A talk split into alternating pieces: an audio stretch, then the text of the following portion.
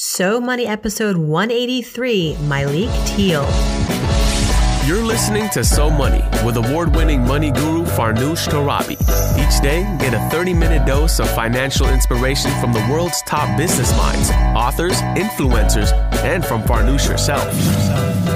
Looking for ways to save on gas or double your double coupons? Sorry, you're in the wrong place. Seeking profound ways to live a richer, happier life. Welcome to So Money. Welcome back to So Money, everyone. I'm your host, Farnoosh Torabi. As you can tell from my voice, I'm still getting over a bit of a cough. So this is just how it is right now when you do a daily podcast and you're you talk for your profession all the time, it's bound to catch up. And I'm on a bit of uh, some medication. So hopefully this will subside soon and we can all be back to normal soon. So today's guest, I'm really, really excited about today's guest. Her name is Myleik Teele. And before I get into gushing about her, I just want to say that I have a little secret.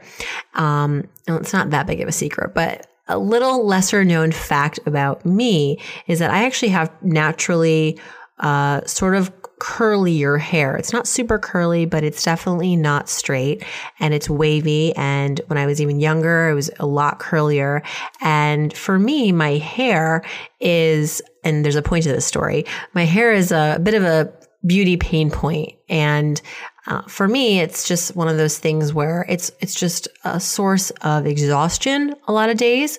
A lot of times, if you see me, got my hair up in a ponytail, unless I have to be on camera, and then I have someone else, uh, luckily, who will probably do my hair for me. But hair is a big business, as you may have figured out already. Uh, there are a lot of women out there, and men, of course, but mainly women who uh, have a rough time finding the right kinds of products, the right kinds of solutions and treatments and styles for their hair, and not have this have it be this huge, time-consuming thing, this very expensive thing. And so that's where my guest comes in.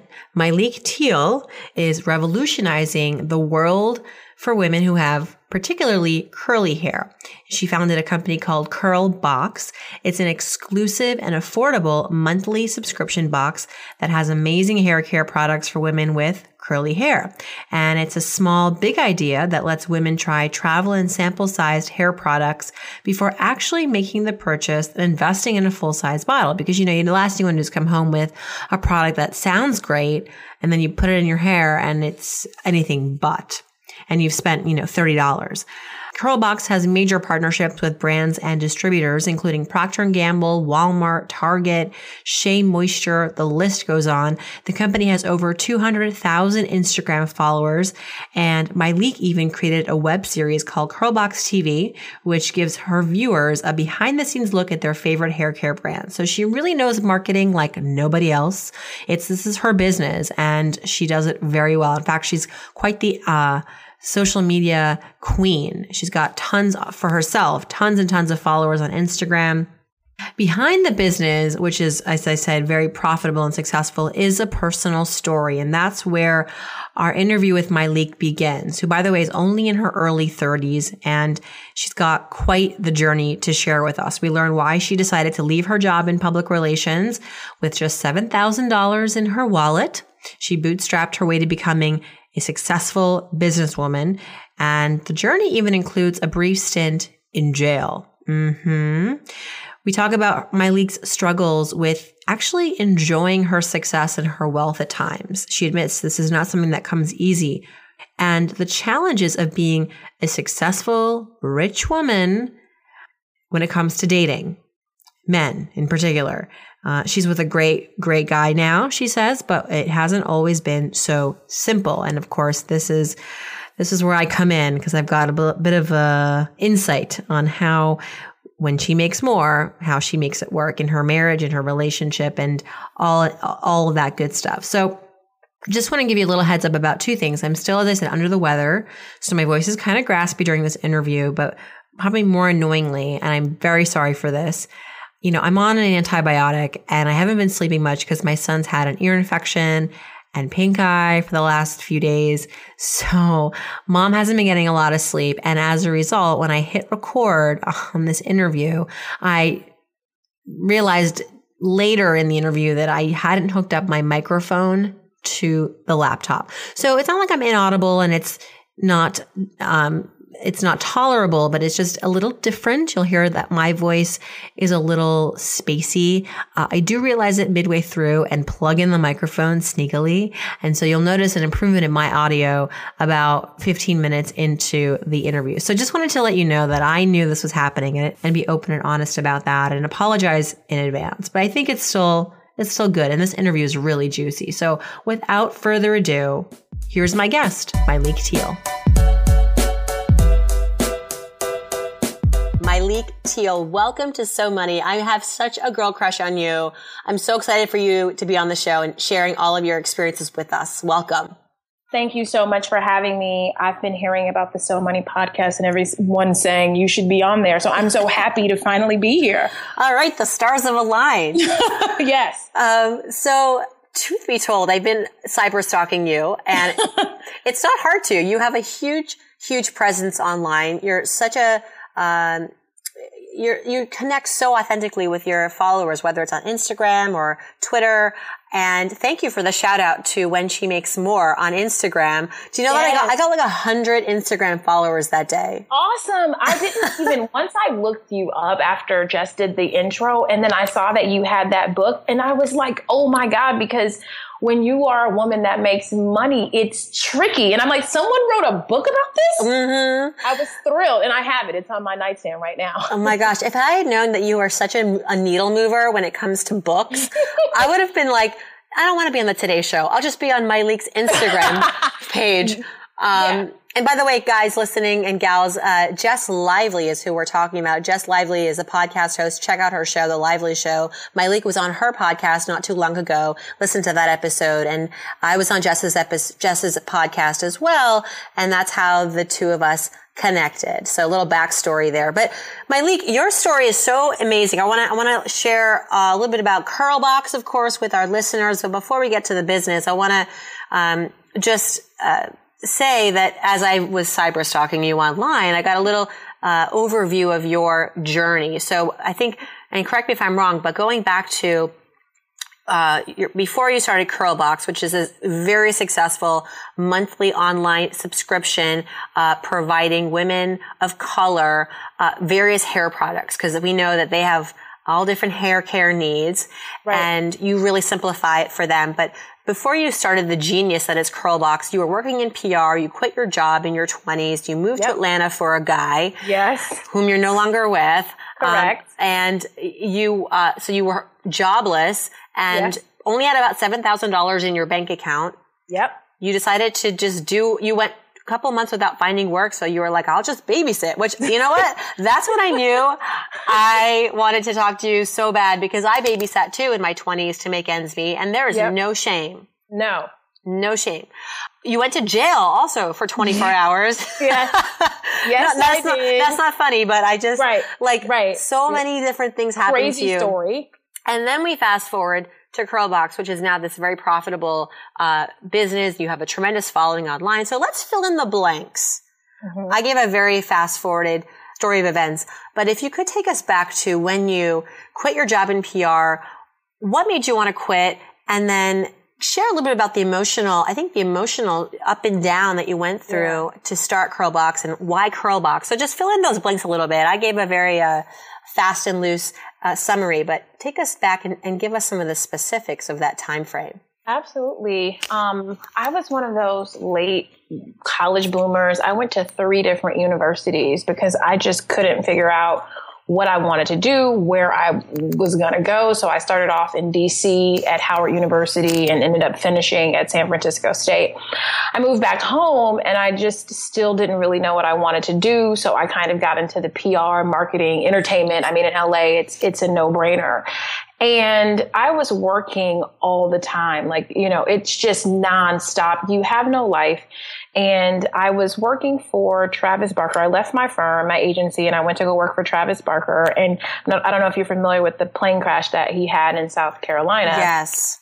And the there were four people total that died on that plane, but there was one person that I shared a desk with every single day um, that died in that plane crash. And I had just had a conversation with him literally like the week before. Now his brother died in a motorcycle accident the week before, and then he died a week later. And I had just had that conversation with him because he was so down. And I was like, you have to live your life. You know, I'm having this conversation with him about how you're working for others and you're giving everything that you have to someone else. But what about you? You, he was so good.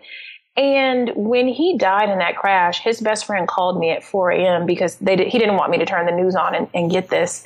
And so he kept calling my phone and, and he told me, and I never went back to work after that. I have never had a formal job since then. And it was almost like something kept saying, how many times are you going to tell someone else what they should be doing with their life and following their heart and their dreams? And how many funerals are you going to sit at, you know, and let another person be eulogized and you not do what you should be doing? And then that thing pops in your head, but like, but what about money? You know, I can't do it because I need money. And then I just, I thought about how much money do I really need? And I was naive enough to think that $7,000 was enough so, yeah. so I cashed, I had my 401k and I don't even know how I managed to save that much money because my first job out of college, my very first job out of college was part time. I made 10 grand for the year. I know this because I had my taxes done. and the next second year I switched jobs and I made $26,000. And then after that, I think I got up to like 30 or 35, but I still managed to have that amount of money saved over those couple of years. Just so, a testament to the 401k, right? yes. I mean, that's a powerful thing. Yes, yes. And so moved to Atlanta with a brand new Volvo, which sucked up that $7,000 because, you know, with the note, my insurance went up because Atlanta, the insurance here is a fortune because of the number of accidents. I'm not going to say whether or not I think people can drive here. Um, so everything the money was gone before I knew it, you know, it was gone. And that's when I got on care.com and decided, you know what, if I have to water plants, babysit, you know, walk dogs, I it was and it was the height of the recession. No one would hire me. And so I was like, I have to to do what I know how to do, and that's just use my body, do something. Mm-hmm. So I did.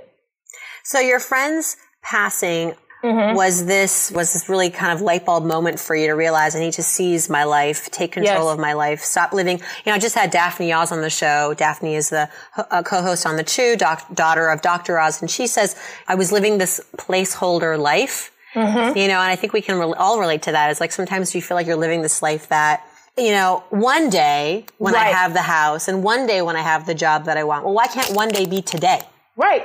And so you moved to Atlanta, you used up all that money before you even got there, decided yeah. to babysit, which is totally respectable. And then where did you go from there? So you're babysitting and then was assisting. Actually, mm-hmm. I was working when I was on that website, one of the real housewives of Atlanta, Kim, um, the blonde one that was dating Big Poppa at the time. I don't know if you watched that. nice. She she was on that site too, looking for help, just any kind of like personal assistant help. So she called me on Valentine's Day. I never forgot that, and she invited me to her house for an interview, and she gave me a hundred bucks on the interview. And I was like, "Girl, I am here.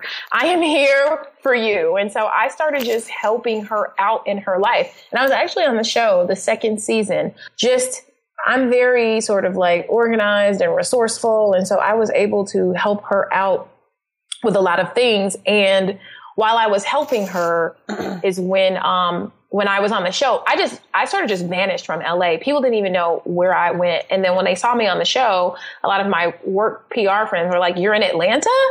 Just saw you on the show. and so then they started. You're an extra on the Real Housewives of Atlanta. Right, right. And so they started sending me, um, sort of local PR work. So I started doing picking up um, freelance work, and then that that work started to pick up so much that I just stopped working with Kim on Real Housewives, and then that's when I started freelancing some music festivals and different things that came through Atlanta or down in Miami, um, and that kind of like led me to starting what was my very first business, which was Artifacts PR, which I worked on some um, some beauty brands, some apps, and just you know whatever people needed my help with uh, after they found out where I was. That was when I I transitioned out of that into doing Artifacts. Did you always want to be an entrepreneur? I feel like it. I think so. You know, growing up, my mom said that I used to look around at people. So I didn't grow up with a lot. I never felt poor, but I think that now that I have a bit more money, I probably was. Um, but my mom says, when since you could talk, you look around and mom, what do, what does she do? What do they do? You know, I think that I would look at the things that people had and wonder what did they have to do to get them. So Curlbox is genius because, you. as you've mentioned and pointed out, um, women of color spend more money on hair treatment and hair care than any other mm-hmm. demographic. Mm-hmm. So clearly a, a market. Yes. Uh, but how do you differentiate yourself? There's so many first of all, there's so many products out there, but then also I feel like the subscriptions, monthly subscription box, you know, service thingy is like there's so many of them. Yes. It was such a fad almost. Mm-hmm. There's a there's a subscription for literally everything. Yeah. Um, so how did you differentiate yourself in the beginning and how do you continue to claim your stake in the marketplace? Um, when we started, I the business is almost four years old. So you think this was maybe four and a half, five years ago that I even started working on the idea. And I under I think that because I am my customer, I really understand what's needed. You know, it's not, it's, we do really well because of the way that we sample. If you looked at our boxes, they're mostly full size product because the reason why we consume so much is that we don't use a little packet of product. So we need to, when we're trying it, we need a lot. So I always made sure that the samples were generous. And then I always make sure that um, when I work with brands, they that there's some added value and that they are kind of like buttering my girls up. You know, I feel like all of the, every time I, I don't know if you know this about my business, but you can only become a member once a month. So if you wanted to go online and become a Curlbox member today, you cannot. Mm, so that's smart. You, you create this like sense of scarcity. Yes, and it's not because I'm. It's it is true. It is scarce, and it is scarce because it is taking com- taking companies a really long time to understand how to market to us. I know how to market to us. They don't really understand, and so I had to I had to do, and I still have to do a lot of work to tell brands why you know the photos that we use, like why everything we do really works. And so you know, I think that I just stay ahead by I am my customer and I know how tricky and how hard this is. And so I know what's going to work. And it's not a, this is not a, I don't do it for the money, you know. I'm very lucky that I am able to get paid to do this, but I would do it for nothing because I really love it. Like I really love being able to choose, you know, the models that go with every box and just the different products that we use or like when I score, like we have some really phenomenal boxes coming up this fall that I know for a fact that no one, no single box is going to be able to sample these, you know? Mm. So there are some brands that only work with us, and that's our advantage. Yeah, it's smart. Yeah, you you definitely create this sense of exclusivity from whether you're a client or a client, mm-hmm. but a customer, very VIP experience to even the ones, the companies that are that are partnering with you. Yes. Uh, you say that you're not in this for the money. You're really following your passion, but listen, it's okay to want to do it for the money too. You're profitable. That's smart. You're, you're a smart businesswoman. You're savvy. You have to sort of think about the bottom line too, right? Let's be honest. Absolutely. Listen, I like money. I like money. Thank you. I like having a lot of it. And I get excited.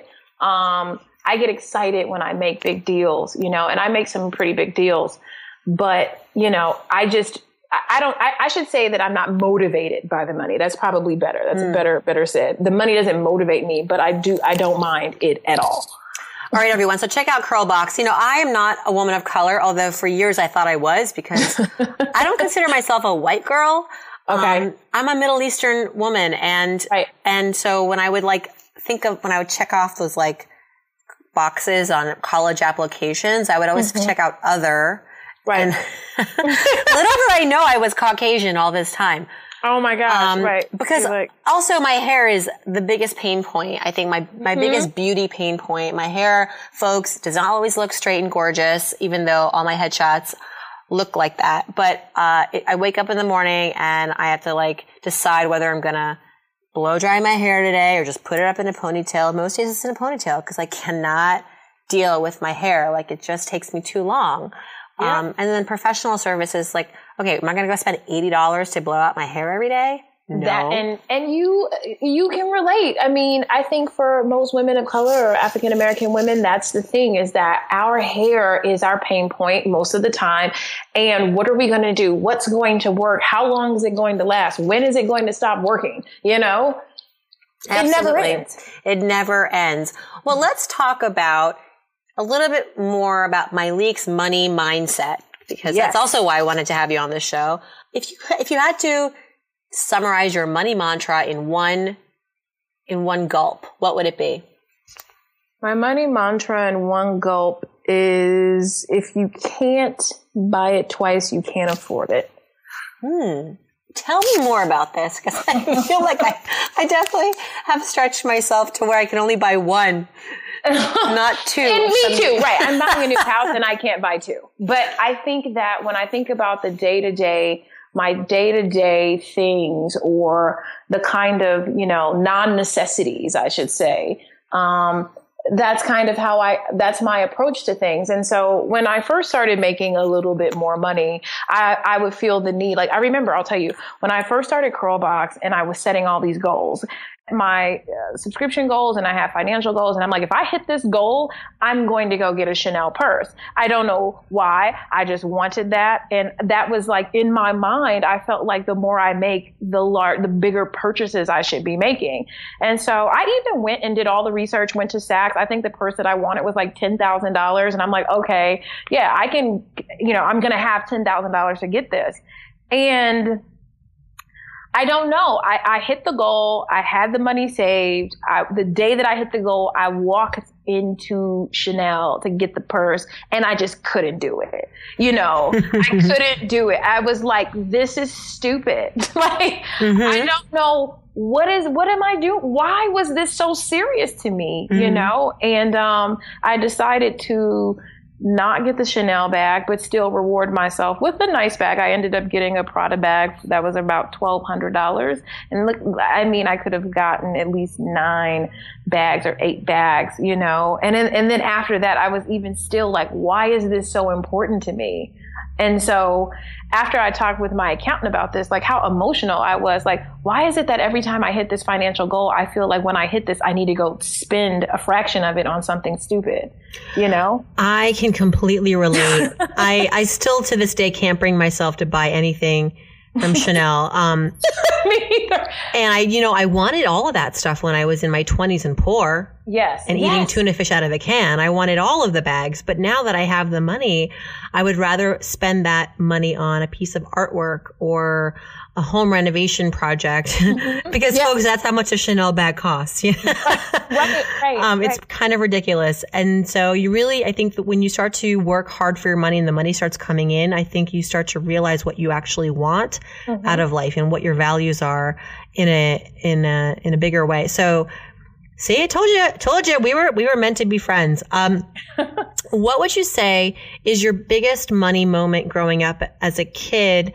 Uh, you already shared a little bit about right. your mom and growing up not with not you know, a lot of money, but what would you say was a defining money moment as a kid growing up? I think that, like I was explaining a little bit earlier, that, you know, I would look around at what people were doing to try to see how they were living these lives. I mean, you can look at people's cars, like they look neater, they look polished. And, um, I, I began to learn at a really young age that they were either experts at something, um, they were professionals and they were usually experts. So from the time I was a young kid, I just knew like I've got to be a master of something, you know, I have to become a professional expert. And so that has always been in the back of my mind um, through school. I mean, as a young adult, of like, I want to be great at something, at one thing, and be known for it. Who are your role models?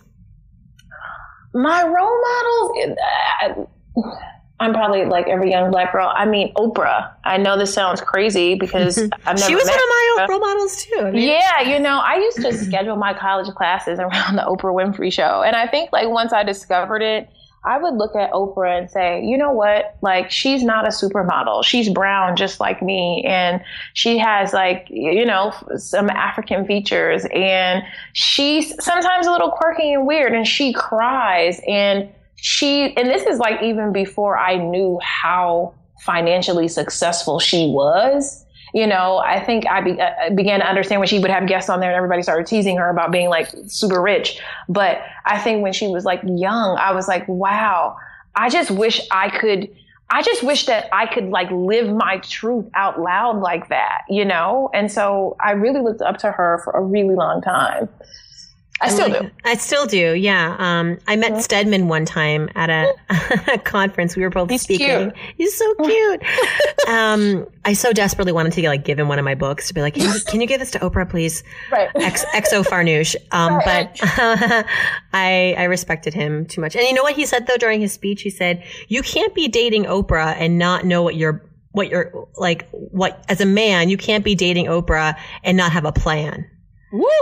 And I thought, yes, that's so true. Cause he, re- he was inspired by Oprah to get his master's and create, okay. become entrepreneurial. And, and, he was a corrections officer for like, before he met Oprah, but, okay. um, but always ambitious. But I think being with Oprah made him a lot more, uh, a lot more ambitious. Let's just put it that way. I think so. When you get with someone who, and that's been my struggle. That's why I really was in, I loved your book. Like, just how do I connect with someone or relate? Because I think when you are financially successful, people think you don't have any needs. And it's like, yeah, I do actually, you know? Um, mm-hmm.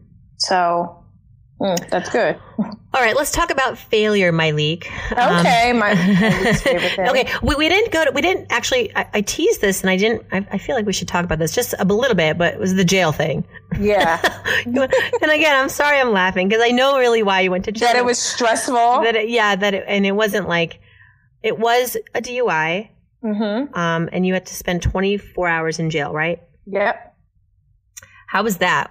You know, it was not, I shouldn't. The thing was, is that I'm glad that it happened because, and it happened so early before I became like way successful because I think that money kind of makes you in, feel invincible in a lot of ways and gives you like access and privileges. And I just was like, had I gone any farther kind of doing like I guess when they always when they say drink responsibly, I don't know that any of us really know what that means because it's like, is that one drink? Is that two drinks? I feel fine. You, you you're likely gonna always think you feel fine, you know. Mm-hmm. Um, but it was terrible. It was it was horrible. You're I was I never got like past the um, holding cell or anything like that, but you're cramped into this room with like benches the size of like pencils so you're sitting on there for hours unless you stand. There's one toilet and like a constant flow of all kinds of people. You know, I met everyone from like, like soccer moms that got were there for speeding over the limit to you know um, meth dealers and Whoa. like sex people prostitutes i mean it's just that thing where you're like holy you know um, so it was eye opening. And then also just understanding that it's designed to break people, you know, like people were being so mean to me. And I'm like, why are you being so mean? Mm-hmm. Relax. You know, it's Jeez. like that you just, they're just naturally, okay, you broke the law. Whether you stole a pencil or you killed somebody, everybody gets treated the same. Wow. Yikes. You know? Yikes. Yeah. Yikes. Yeah. Yeah. Um, well, switching gears a little bit, financially, what would you say is your biggest failure? I thought about that. I was like, because I'm so financially my biggest failure. I'm pretty I'm pretty frugal for the most part and smart with my money, but I try to think about what is some of the dumbest things I've ever done. And I would probably say I went through a, a jewelry period. I went through a period of buying really nice jewelry that consistently broke and fell off. What? I'm talking about yes. And I'm I you know, I'm really hard on jewelry, I guess. I now learned and so I would buy like really, you know, necklaces, gold and diamonds and this kind of stuff. And it just would constantly I can't even tell you how much jewelry I've lost. And so now I'm like, you know what? I'm back to I'm back to fake jewelry because that was dumb, you know? Mm-hmm. Costume jewelry. I like Stella Dot. Have you ever been on Stella? I and Dot? have. And Stella and Dot is so awesome. Their packaging is incredible. You order something from them and you just feel so pretty. I know. No matter what it is. So I do costume. I'll do Madewell. I still have a. I still have like three things left. I have like a necklace or two and a and a pair of earrings left. Um, like I bought these diamond and gold um, hoops that I don't even maybe I think they were probably like six thousand dollars that I that I still have. That's all I have left. So I'm done. Well, you know, hey, buying a few pieces of bad jewelry in the grand scheme of life is not that big of a financial fail, but um Yeah, no. I've not really ever had that much money to for a long time in my life. I didn't have enough to fail with, you know? And so I think that because I had so little that when I finally got some, I'm so cautious. Um, my therapist, I go to psychotherapy. My therapist says, like, I think you're afraid to fully be happy or to not worry, you know? And so that's something that I personally struggle with is that I'm definitely, while some people get this money and they just start going crazy and like, you know, let's do buy this, I'm like, oh my God. Have you ever read Brene Brown? Work? Yes. Yeah, she she was on Oprah um, Mm-hmm, mm-hmm. a lot, and and one of her I can't I, I can't remember the exact quote, but she said something like more or less that being happy is Mm-hmm. is for a lot of people the scariest thing. Yep. Like truly being happy, because when you're truly happy, you have to be really vulnerable. Mm-hmm. Um, she said, you know, why is it that, for example, you're looking, I have a one year old son. So sometimes I'm, he's asleep and I'm looking at him and I'm like, "Ah, I could never love anybody more than you. Like you, you, the amount of love you have for your child is immeasurable. And, and, um, the next, almost, almost always the next feeling that I feel is fear Yep. because I fear that, oh my gosh, if something ever happened to him or if he ever gets Yep. sick. And so, uh, her life is devoted to teaching people how to, how to avoid feeling that way because the last thing you want because when you're on your dying day, you don't want to look back and go, I'm glad I was scared my entire life. You know, you want to say, mm-hmm. I'm, you want to lean into those moments and be able to relish them more. And even if it's scary, even if, even if it's really vulnerable of you, that you should, you should practice that more and be more conscious when that, when those things happen. I think that was really profound. You know what? And this is the thing I tell my therapist. I know this. I've read it and I know it, but it's like this thing of, like I told her, I just bought a new house and I just bought a new beautiful home. It's four stories, almost 4,000 square feet. There's an elevator in it, three patios, humongous kitchen, dining rooms, this, this. And it's, I can't get excited because you know what I keep thinking? Someone's not going to like me for doing this. It's bizarre because you see what I preach on my Instagram. I don't care what people think. I don't care what people think, but somewhere there's a guilt that I have about what I have accomplished. I truly feel guilty a lot of times, but I'm working on it. Um, I'm going to try. I told her that I'm going to try, but it is true. It's hard for me to I'll, but I'll do it, you know, like I'm moving out of my place. I live in a two bedroom, kind of like nicer apartment. But I was like, Myleik, you can't stay small because you're scared, you know? So it's not, I'm acknowledging the fear, but I'm doing it anyway. So I'm letting you know, yes, I am moving into a really big, nice house, but I am very afraid, but I'm doing it anyway. Barbara Stanny was a guest on my show and she talks about this too. Is like women, especially, we have a fear of, uh, owning what we're worth. And, um, but she said what is probably the most amazing thing that can happen with money is to put it in the hands of a woman. Mm-hmm. Because when women inherit wealth and when women earn their wealth, they, the world becomes a better place. She believes. And we see as, as a money as a way to have power to heal and power to change and power Yes. to improve and power to help people. And so r- remind yourself of that, you know, and, and help use that reality and true, truism to, to encourage you to earn as much as you can and earn as much as you want and spend as you want and save as you want because it's a, it's a good thing. It's Yes. a, it's a good thing. And there are always going to be haters. Who cares? Right. Absolutely. Always. What would you say is your number one money moment? Your so money moment? Buying the My- house? I think so. You know, I, I I would say I would say so. Like I don't um Farnoosh, I don't know that. I grew up in a 750 square foot apartment.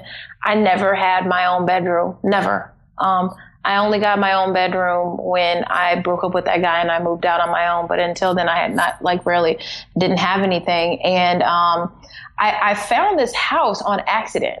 So I was looking for a house a little bit lower than my budget because that's how we are, right? The accountant says, you know, this is your budget. So I go under. And I found a really nice house under my budget, but it was a brand new house. So the the GPS dumps me in the middle of the street. So I just start driving and I'm like I drive into this beautiful gated community and I'm like, "Oh, this must be it." So I go and I look at this house and I just fall in love and I'm like, "Wow." And because I've never bought a home before, I didn't know that this was not uh, the price point of the house that I was looking for. And so I fall in love. The lady hands me all the paperwork on the house. I don't even look at it because I'm like, oh, this is going to be so great. I get home and I flip it over and it is about 300,000 more dollars than what I was the other house. And, um, talk to my accountant, talk to my wealth manager because I do have those. And they were like, well, you can afford it. And it was almost like this sort of overwhelming tearful moment that like I can have what I want, you know, I can really have what I want and no one has to help me. And so, yes, you know, it's scary. Um, but it is a so money. Like I can go out and buy exactly what I want. Hmm. And Congratulations. So, That's awesome. You. That is so thank great. You. Virtual high five. Virtual thank hug. you. Thank you. I know people see that. I met some of my neighbors because it's a brand new, um, it's a brand new uh, subdivision in Atlanta and Buckhead, and I met some of the neighbors. And so all of my neighbors are like late 40s, 50s, 60 couples. And so they're like, you're, you're the baby of the neighborhood. like there's no single person like in your third, like in your 30s. So I'm excited to, to, to get over there. And it's just so beautiful. And I told my accountant when I took him, to see it. I was like, it's going to be hard for me to have a bad day in this house. So, question for you, because I'm, you know, I'm super nerdy about this stuff and I write about this. Mm-hmm. How has the dating been? Mm. Do you bring guys back to your four story house? Um, ah!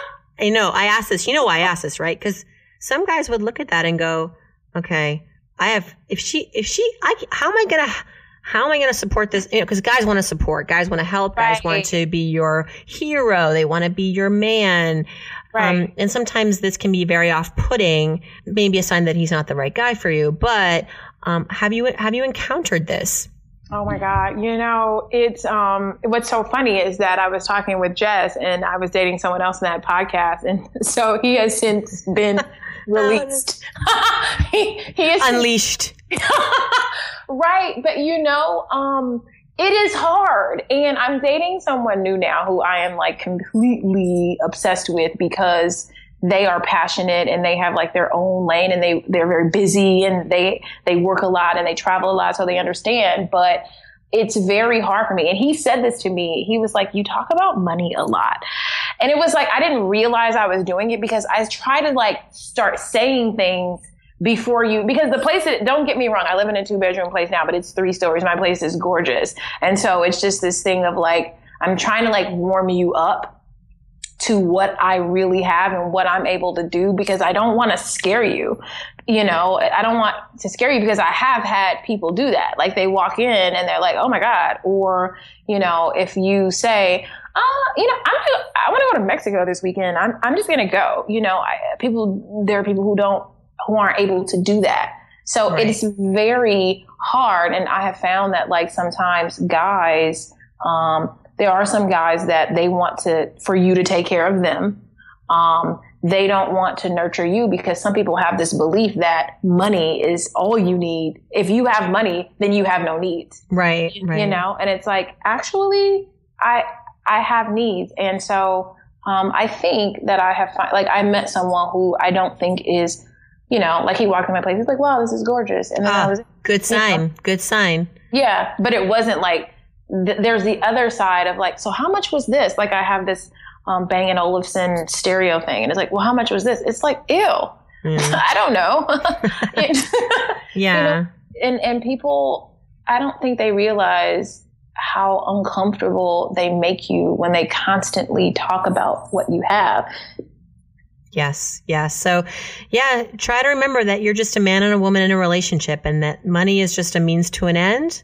It is. Um, and and uh, and that you know, really, what it what it reflects is that you are a hard worker, right? And that you are enjoying your life. And so, what a great person to spend time with. Anywho, yes, I agree. Um, yeah, you're preaching. I guess I'm preaching to the choir. Uh, what is your number one money habit, Myleik?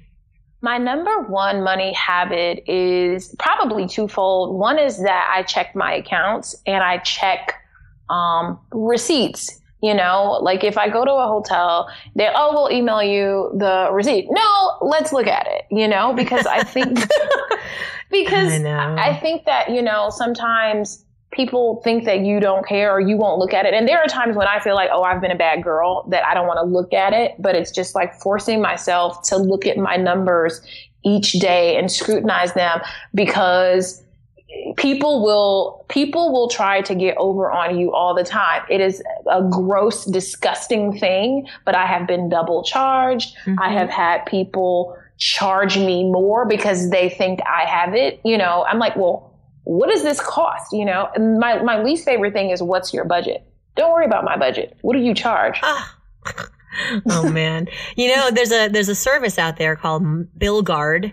Mm-hmm. It's free up to it. Like I think you can hook up three of your different credit cards and debit cards to it, mm-hmm. and they will alert you when there's a double charge or when there's a suspicious charge or when there's like anything out of the ordinary that happens on your card. And actually, they have caught some double charges, mm-hmm. um, and and things that like I just know I didn't buy that might be a sign of fraud. So. Mm-hmm.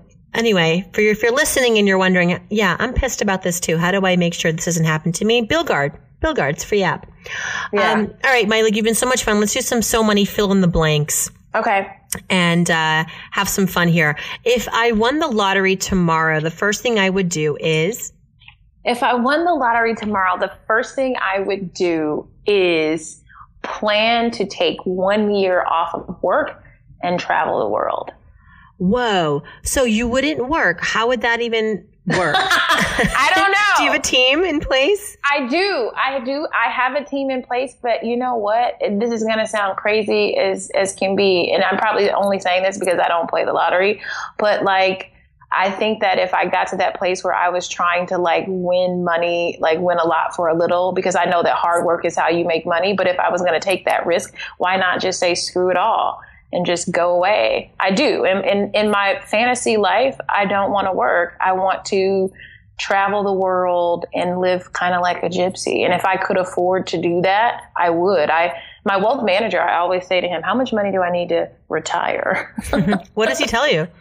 Well, he said, well, if you want to live a lifestyle of about $125,000, I think he said, he's like, you need to save up 3 million and then you could get like a, your, a monthly interest check would be the equivalent of about $125,000. But I think based on kind of how I would want to live, I think I need to save 5 million.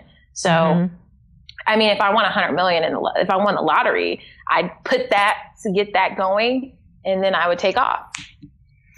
Bye bye, 4,000 square foot, four story house. I'm out of here. um, well, the one thing that I spend my money on that makes my life easier or better is? The one thing that I spend my money on that makes my life easier or better is actually help. You know, I have a housekeeper, so I've never like used my washing machine. I hate laundry, like hate it. So uh, spending money to have um, people support me or help me in my life, like um, what is the my favorite grocery thing, Instacart, like anything that takes away domestic duties, I yes. love. Amen. I dedicate a whole chapter to this. Yeah, anything book. that yeah. says bye bye laundry, bye bye dishes, mm-hmm. bye bye grocery shopping, uh, I'll take it. And now, fortunately, there's an app for everything. So yes, there's an app for that. what What is your guilty pleasure? One thing that you spend on that um, you are totally uh, you splurge on it, but it's you know what you can't live without it. I splurge on fancy hotels and I'm trying to get better at it because what happens is when you start staying in these any you know spoiled. Five, 500 plus dollar rooms. You know, I've stayed in a, I went to Paris for uh, New Year's Eve last year and I stayed at the Mandarin Paris. it's like a thousand dollars a night. Oh my gosh. for like a week. Oh, But Airbnb girl. I tried, but this is this is gonna the so money crew is gonna kill me. I also paid for an Airbnb because I was gonna stay in an air. I got an Airbnb for the week for my cousin and her wife and her friends. And I got over there and I was like, I can't do this. I'm tired. I've worked all day. The heat was taking too long. And so my guilty pleasure is I really like to be Checked out. I was like, I, I, we were driving to the Airbnb and I saw the Mandarin and I was like, I'm going to go say hello to everyone and I'm going to go check into the Mandarin. Whoa. So I did that. That's my splurge. I'm getting better at it. I haven't done that. Uh, but I, I, I do, I love, like, there's this really fantastic place in Cancun called Nizuc, N-I-Z-U-C. Beautiful. Like, I just, that feeling, I Mhm. love it. So Yeah. I, I splurge on hotels. But now with the new house, I think I need to sit down. Maybe. yeah. Maybe uh, nest a little bit. Yes. One thing I wish I'd known about money growing up is One thing I wish I'd known about money growing up is that um, the more you have of it, the more access you have in life. You know, the more you care about it. Like, because I have more money, having more money gives me access to deals, gives me, ac- you know, when I pay for like my car insurance, I pay it all at once, which gives me a discount. You know, when there's so much that happens for you when you have more. So Mhm. if you know- take care of it, yeah. if you take care of it and you take care of, you know, people know that you care about money, you know, like the home loan, like that sort of thing. I, the bank treats you, they roll out the red carpet. I get a home loan, they're taking me to a tennis tournament, you know, like, thank you. It's just, Which bank do you have? I need that bank. I bank at, I bank at a couple banks, but mainly Morgan Stanley. I love them. they gave you a mortgage. So that's like an investment bank, though, isn't it? Yeah, but so that's the thing. It's an investment bank, but once you get your weight up over there, you find out that they do all kinds of stuff. Hmm. Yes, money opens doors. Yes. Money gives you access. Yes. Um, all right. When I donate money, we Mhm. talked about spending. Yeah. Let's talk about donations. When you donate money, I like to give to blank because I typically give, so I've given to St. Jude. My company actually raises money for St. Jude Children's Research Hospital. I was invited, one of my Curlbox members works there. She raises funds for St. Jude and she had her boss fly me out and give me a tour of the hospital. And, and it blew my mind. The fact that if a parent finds out that their child has cancer and they're accepted to this hospital, the hospital pays for, there's housing, beautiful apartments that I got a chance to take a look at. They pay, they cover all of the treatment. And I met a young lady who was going to be there for two more years after I had met her. oh my gosh. And so it's that thing of like, if I, and it costs, I think they said a million, uh, it's like a million dollars a day to run this hospital. And what I love mostly about it is that the owner, the person who started it, had a dream. Like, I wish that I could have a hospital that treated kids with cancer for free. And it, and it's happening. And so we raised, um, almost $20,000 for them last year. And then I give money, uh, if I have other friends and colleagues, like March of Dimes, I just went to a luncheon for them. And then, you know, I try to help, I mentor a lot of young women in their like 20s and I give them, I give to them by way of experience, um, trying to, I feel like I became successful because I was exposed. And so I try to expose them. Like I sent my mentee and my assistant to Croatia. You know, I try to, my assistant has been with me to Paris and Amsterdam. Like the more you see, the more I think you should begin to want in life. And last but not least, I'm Myleik Teele, and I'm so money because Okay. This is the one that I really want to, to do. you want to nail it. I want to nail it. Um, I'm Myleik Teele and I'm so money because I'm not emotional about, I'm not an emotional spender. You know, Mhm. there's nothing that moves me. Like, I will not do it. That's right. You walked into that Chanel store and you walked right out. Right back out. That no, takes that takes strength. that takes With strength the money. yeah. No, with the intention, and Mhm. then reality kicked in and common sense kicked in. Nothing against people with Chanel bags. You know what? I'll, I'm going to be honest. I have a little Chanel wallet that I I like wanted to go and buy the big bag, and then I was like, you know what? This is ridiculous. But I did buy myself a little um, crossover bag that I can. That's That's really practical. I can put like my, you know, my credit cards in there, my, my cash and things like that. And I take, I like polish it every night. Myleik, you've been so much fun. Thank you so much for being so honest, transparent. Congratulations on Curlbox and everything else, the four story townhouse. Thank I Hope you. you. get to go on that kick ass vacation and retire Yeah. early like you deserve it and find the man that appreciates you. So thank you for all of that. And we will be uh, watching you. Okay, thank you so much. That is a wrap. Thanks so much to my guest, Myleik Teele, for joining us on So Money. If you'd like to learn more about Myleik, you can check out her site at mytaughtyou.com. She's on Twitter at Myleik, M-Y-L-E-I-K. Also on Instagram at Myleik, M-Y-L-E-I-K. All of this information at SoMoneyPodcast.com, along with the transcript and comments from this interview and all previous interviews. And I want to hear from you. Submit your question about money or work or life our guests at SoMoneyPodcast.com. Click on the handy dandy Ask Farnoosh logo.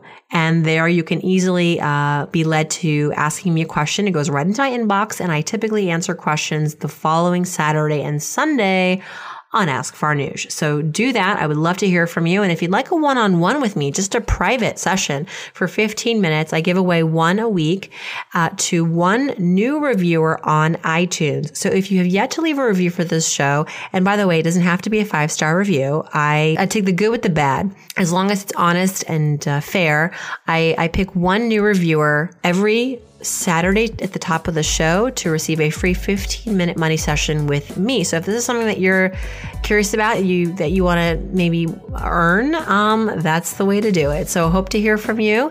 Thanks in advance, and I hope the rest of your day is so money.